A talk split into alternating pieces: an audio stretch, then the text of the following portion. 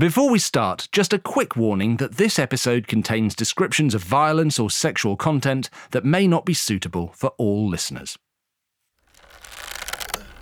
The siege catapult's ropes and timbers creak menacingly as the operators prime it for the next shot. It's an ugly thing. A triangular frame supporting a long wooden hurling arm with a sling at the business end carrying a great hunk of rock. With a cry, men at the other end of the catapult yank the ropes with all their strength. And the catapult whips the heavy stone through the air, sending it hurtling towards the target. The wind is with them, and it's a lucky shot. The rock smashes into its target, shattering stone, mangling flesh, and sending up a devastating shower of shrapnel. This isn't a complicated bit of kit. Using some pretty basic maths, it transforms the brute strength of a few grunting men into the irresistible velocity of a small boulder arcing hundreds of meters through the air. But it's wickedly effective, which is why it's an absolute must have in the arsenal of any medieval army. And today, at the start of May 1179, a huge collection of these catapults have been assembled in front of Taillebourg, a castle overlooking the river Charente in western Aquitaine. The castle, ruled by an Aquitanian lord called Geoffrey de Rançon, sits proudly on a rocky outcrop, so steep and rugged that it's impossible to approach from all but one side. And that side is heavily defended with towers, walls, and troops. It's supposed to be unbreakable. But for the young man in charge of the army currently attacking it, the word unbreakable isn't a deterrent, it's a challenge. That leader is Richard, Duke of Aquitaine, the second son of Henry II and Eleanor of Aquitaine. He's 21 years old, tall and red headed, with long limbs and twitchy, restless hands. He is, by some distance, the most able and enthusiastic warrior in the whole Plantagenet family. He needs to be. Aquitaine is beautiful, a land of poetry, song, and fine wine, but it's a tough place to run. Those drunken poets can get rowdy, and under the Plantagenets there's almost always some unhappy lord or other cooking up a rebellion. For a while, during the Great War Without Love of 1173 to 4, that unhappy lord was Richard himself. But since then, Richard's reconciled with his father, and he's a hell of a poacher turned gamekeeper. If you mess with Plantagenet authority, Richard comes after you. And if Richard comes after you, you'd better be afraid. His rule in Aquitaine is described as a regime of violence by one chronicler of the time. Another claims that Richard's way of dealing with unruly subjects is to carry off their wives and daughters by force and make them his concubines, before handing them on to his military retainers. And he surrounds himself with some scary guys, including a group of ultra violent mercenaries. All in all, you don't want to mess with Richard. He's also becoming an expert at siege warfare. This is the most important type of combat in the late 12th century, when castles are the centres of power and authority. At Taillebourg Castle, in May 1179, Richard is about to demonstrate just how good he's got at siegecraft since he began training in Aquitaine as a teenager. His strategy for attacking this castle has two main elements he uses his siege catapults to keep up a constant battering of the most heavily defended castle wall, as well as bombarding the small town that stands in front of the castle, inside thick walls of its own. At the same time, he sends those merciless mercenaries of his to wreak as much havoc as they can in the fields and undefended villages of the local area. They have a license to spread terror, so the defenders inside the castle, who are loyal to the disobedient Geoffrey de Rançon, find themselves looking out on a pretty depressing scene. Vineyards, where the grapevines were just springing into life, are being hacked to bits. Barns and outbuildings are on fire. Animals are either set loose to trample crops or slaughtered and left to rot. Peasants who are supposed to be working the land have either fled or are being beaten and killed. After about a week, this has become too much for the garrison of the castle to bear. The catapults haven't quite smashed their walls down, but the bombardment has probably driven them half mad with what amounts to medieval shell shock. And they can't stand to watch another moment of the devastation unfolding outside. So they do just what Richard wants them to. They decide to charge out of the inner castle, through the walled town of Taillebourg, and out towards the besiegers' camp, in the hope of chasing them off. It's a bold move, no doubt about that. It's also borderline insane. Because when the castle garrison make this charge, they come up against an aggressive force led by Richard himself. Not only does the attack fail, Richard's men counterattack so fiercely that they're able to chase the garrison back into the town before they can bar the gates. Panicking, the defenders leg it back into the castle itself, but now things are worse than ever. Richard's men carry on battering their defences with the catapults, and they set to work looting and burning the town to the ground. It takes a while for the reality of all this to sink in, but after three days, the defenders send word to Richard that they're ready to give up. Richard accepts their surrender. When the chief rebel, Geoffrey de Rançon, turns up, Richard graciously accepts his submission too, although he makes him give up the keys not only to Taillebourg, but also another castle at Pons. Meanwhile, one of Geoffrey's most important allies, the fantastically named Vulgrin, Count of Angoulême, is so scared at what Richard might do to him that he turns up as well to voluntarily surrender two of his own finest strongholds. This, in a nutshell, is what Richard is all about. Over the course of his life, he'll win plenty of battles the hard way, fighting fiercely, often in the heart of the action himself. But he'll win plenty more through sheer reputation. To his enemies, he's a bogeyman. To his supporters, he'll one day be known as Richard the Lionheart. But not everyone is afraid of him. And while Richard may have put one rebellion down, another is brewing. And this time, it's personal. I'm Dan Jones, and from Somethin' Else and Sony Music Entertainment, this is History, a dynasty to die for. Episode 15 The Lionheart.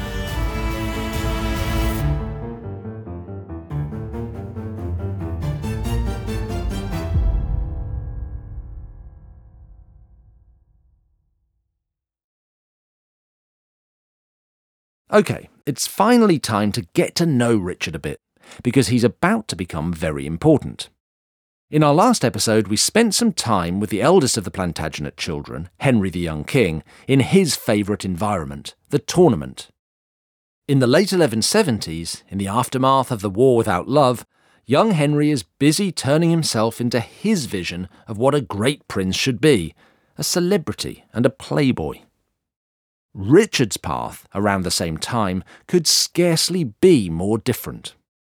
Whereas young Henry lives for the show and spectacle of royal life, Richard prefers flexing his muscles for real. He does that in the service of what he assumes is going to be his lifelong project, governing the unruly province of Aquitaine.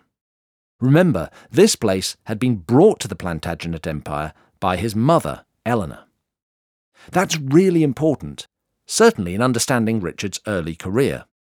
Eleanor mentored Richard from a young age to become her successor in Aquitaine, and he believes, like she does, that while Aquitaine is part of the Plantagenet Empire at the moment, in the long term it has a sort of semi independent status. It should be cherished by whoever is in charge of it, and its liberty should be defended at all costs. Richard wasn't just told this, he experienced it spiritually. At 14 years old, he was formally invested as Duke of Aquitaine in a ceremony at Limoges. That ceremony involved having the sacred ring of Saint Valerie placed on his finger. Who's Saint Valerie, you ask? Well, she was the first Christian martyr to have come from Aquitaine. The history of Valerie's life is a bit sketchy, to be honest with you, but it's her death that became legend. The story goes that in the earlyish days of Christianity, she got on the wrong side of a pagan ruler of the region, maybe a Roman governor, maybe a barbarian duke who wanted to marry her. Either way, she had her head chopped off. But then miraculously picked it up and carried it to the bishop who had first baptized her as a Christian. Not a bad story, right? But it's more than just a story. It tells us something very important about Richard. When the ring of St. Valerie was placed on his finger, he gained a tangible connection to a great woman who was prepared to die for what she believed in. And the ceremony itself was, I think, even more intimate than a coronation would be. It was almost like getting married to the duchy.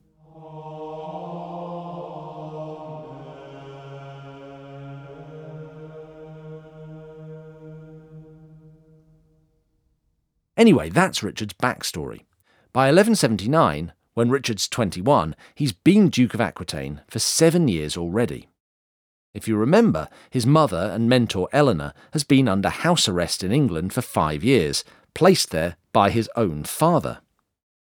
She and Richard are close. He's her favourite son, and her treatment must upset him. But Richard is mature enough to be pragmatic which earns him the respect and trust of his father. In Eleanor's absence, it seems that old Henry often leaves Richard alone to rule Aquitaine on the family's behalf, only getting involved when Richard needs help dealing with particularly stubborn rebels. And although we can't say this for sure, I think that by 1179, old Henry must be pretty proud of the way his second son has handled business.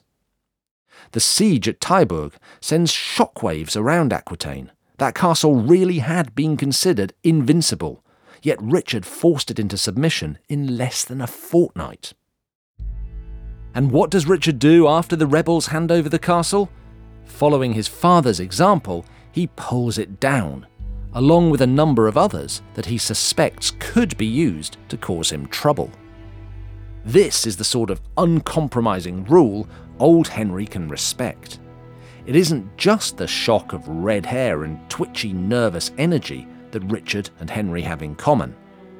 Richard may have been Eleanor's favourite, but he's also very much his father's son.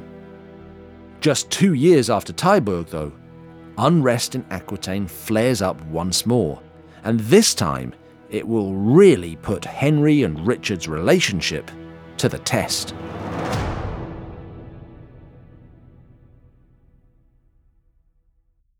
When Henry III chose his royal advisers, he ended up with some very untrustworthy power grabbers, which led to poor management decisions, rebellions, and at least one person in prison. Why didn't he use Indeed? Well, Indeed wasn't around back then, but it is today. Indeed is the ultimate hiring platform with over 350 million global monthly visitors, according to Indeed data, and matching technology that helps you find quality candidates fast. Use Indeed for scheduling, screening, and messaging so you can connect with candidates faster. When I was hiring, I didn't use Indeed either, and the process was very slow and stressful, so I wish I had. Join more than 3.5 million businesses worldwide that use Indeed to hire great talent fast. And listeners of this show will get a £100 sponsored job credit to get your jobs more visibility at indeed.com slash dynasty. Indeed.com slash dynasty. Terms and conditions apply. Need to hire? You need Indeed. The world's full of people celebrating their successes, but if the Plantagenets have taught us anything, it's that failing is much more interesting. So that's why I'm certain you're going to love the podcast How to Fail. the very brilliant Elizabeth Day invites guests on to talk about three of their biggest failures and what they've taught them about life. It's a great way to hear a new side to people you may think you know. Guests include Bernie Sanders, Phoebe Waller Bridge, and Stanley Tucci. Give it a try. Find How to Fail wherever you get your podcasts. Before I tell you any more about what happens with Richard and his family in Aquitaine from 1181 onwards, I just want to stop and give you a content warning. Sadly, this one's not for sex, violence, and Plantagenet rock and roll. It's for some extremely complicated politics within the insane Plantagenet empire. Believe me when I tell you that if you spend a long time reading about this stuff, your brain will feel like you've been pelted by 100 of Richard's gnarliest siege catapults. I've done my best to boil it all down for you here, but please bear with me. Right. what happens in 1181 to blow Aquitaine up in Richard and his father's face is this. Around midsummer, that brilliantly named Count Vulgrin dies, leaving a baby girl as his heir. Richard, in a move that's right out of his dad's playbook, immediately says Vulgrin's lands should now be his to look after until said little girl is old enough to marry off. Nuh-uh, say Vulgrin's brothers, who think the lands should be theirs. But Richard insists, and so the Angoulême brothers start, yes, you've guessed it, a rebellion. At first, it isn't much, but by the end of the year, they've convinced quite a lot of unhappy Aquitanian lords that it's time to have another pop at Richard. And crucially, in the spring of 1182, they secure the backing of a new player on the scene, the 16 year old Philip II, King of France. We met Philip, one day to be known as Philip Augustus, last episode, at his coronation as co king. Well, now he's a solo king. His dad, and constant thorn in the Plantagenet side, Louis VII, has finally died. We'll have plenty of time to get to know Philip. He and Richard will pick up from where their dads left off and become frenemies on an epic scale for the rest of the 12th century. But at this point in our story, the most important thing about Philip is his ambition. Philip fancies his chances of becoming the greatest French king since the legendary Charlemagne, who lived nearly 400 years earlier. To do that, he'll need to make the Plantagenets' lives as unpleasant as possible whenever he can. So he tells the Angoulême rebels he's backing their fight against Richard's tyranny, and the rebellion in Aquitaine starts hotting up. In the short term, Richard deals with it, but when things start looking tough, he calls in his dad, Henry II, who calls in the young king as well, and together they all go into Aquitaine and smash the rebels' castles and positions in the usual fashion, until the rebels negotiate for peace. By summer, the rebellion is over. But, and it's a big but, Philip Augustus has done something quite canny he stirred up Aquitaine by suggesting that the rebels will always be able to rely on help from outside. It's a smart move, aiming to embolden any future troublemakers. This is a game Philip is going to spend his entire life playing with the Plantagenets, and for good reason, because it works. It works surprisingly quickly. That autumn, Mere months after the Plantagenets quash the initial rebellion, unrest starts up again. And when it does, the rebels find the most brilliant figurehead possible for their cause. Not Philip, no, he doesn't need to waste his time getting his hands dirty. It's someone with experience doing this sort of thing.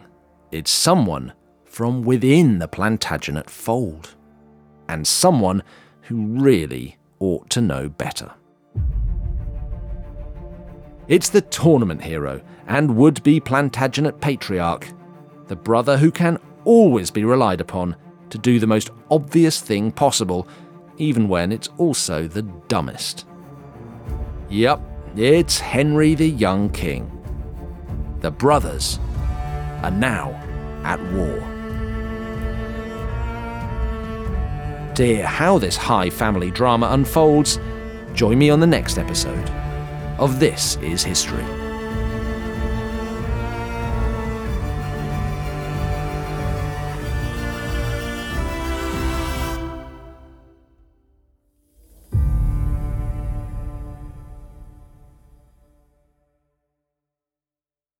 As always, if you're craving more Plantagenet drama, I've got you covered.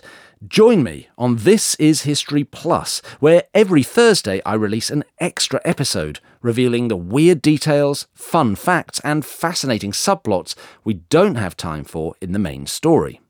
And on top of that, as a subscriber, you'll get all our episodes ad free. Just visit This Is History on Apple Podcasts and click Try Free at the top of the page to start your free trial today. Or visit thisishistorypod.com to get access wherever you get your podcasts. Finally, if you're enjoying the show, please do give us a rating or a review. It's a great way to support us and help new people find the podcast.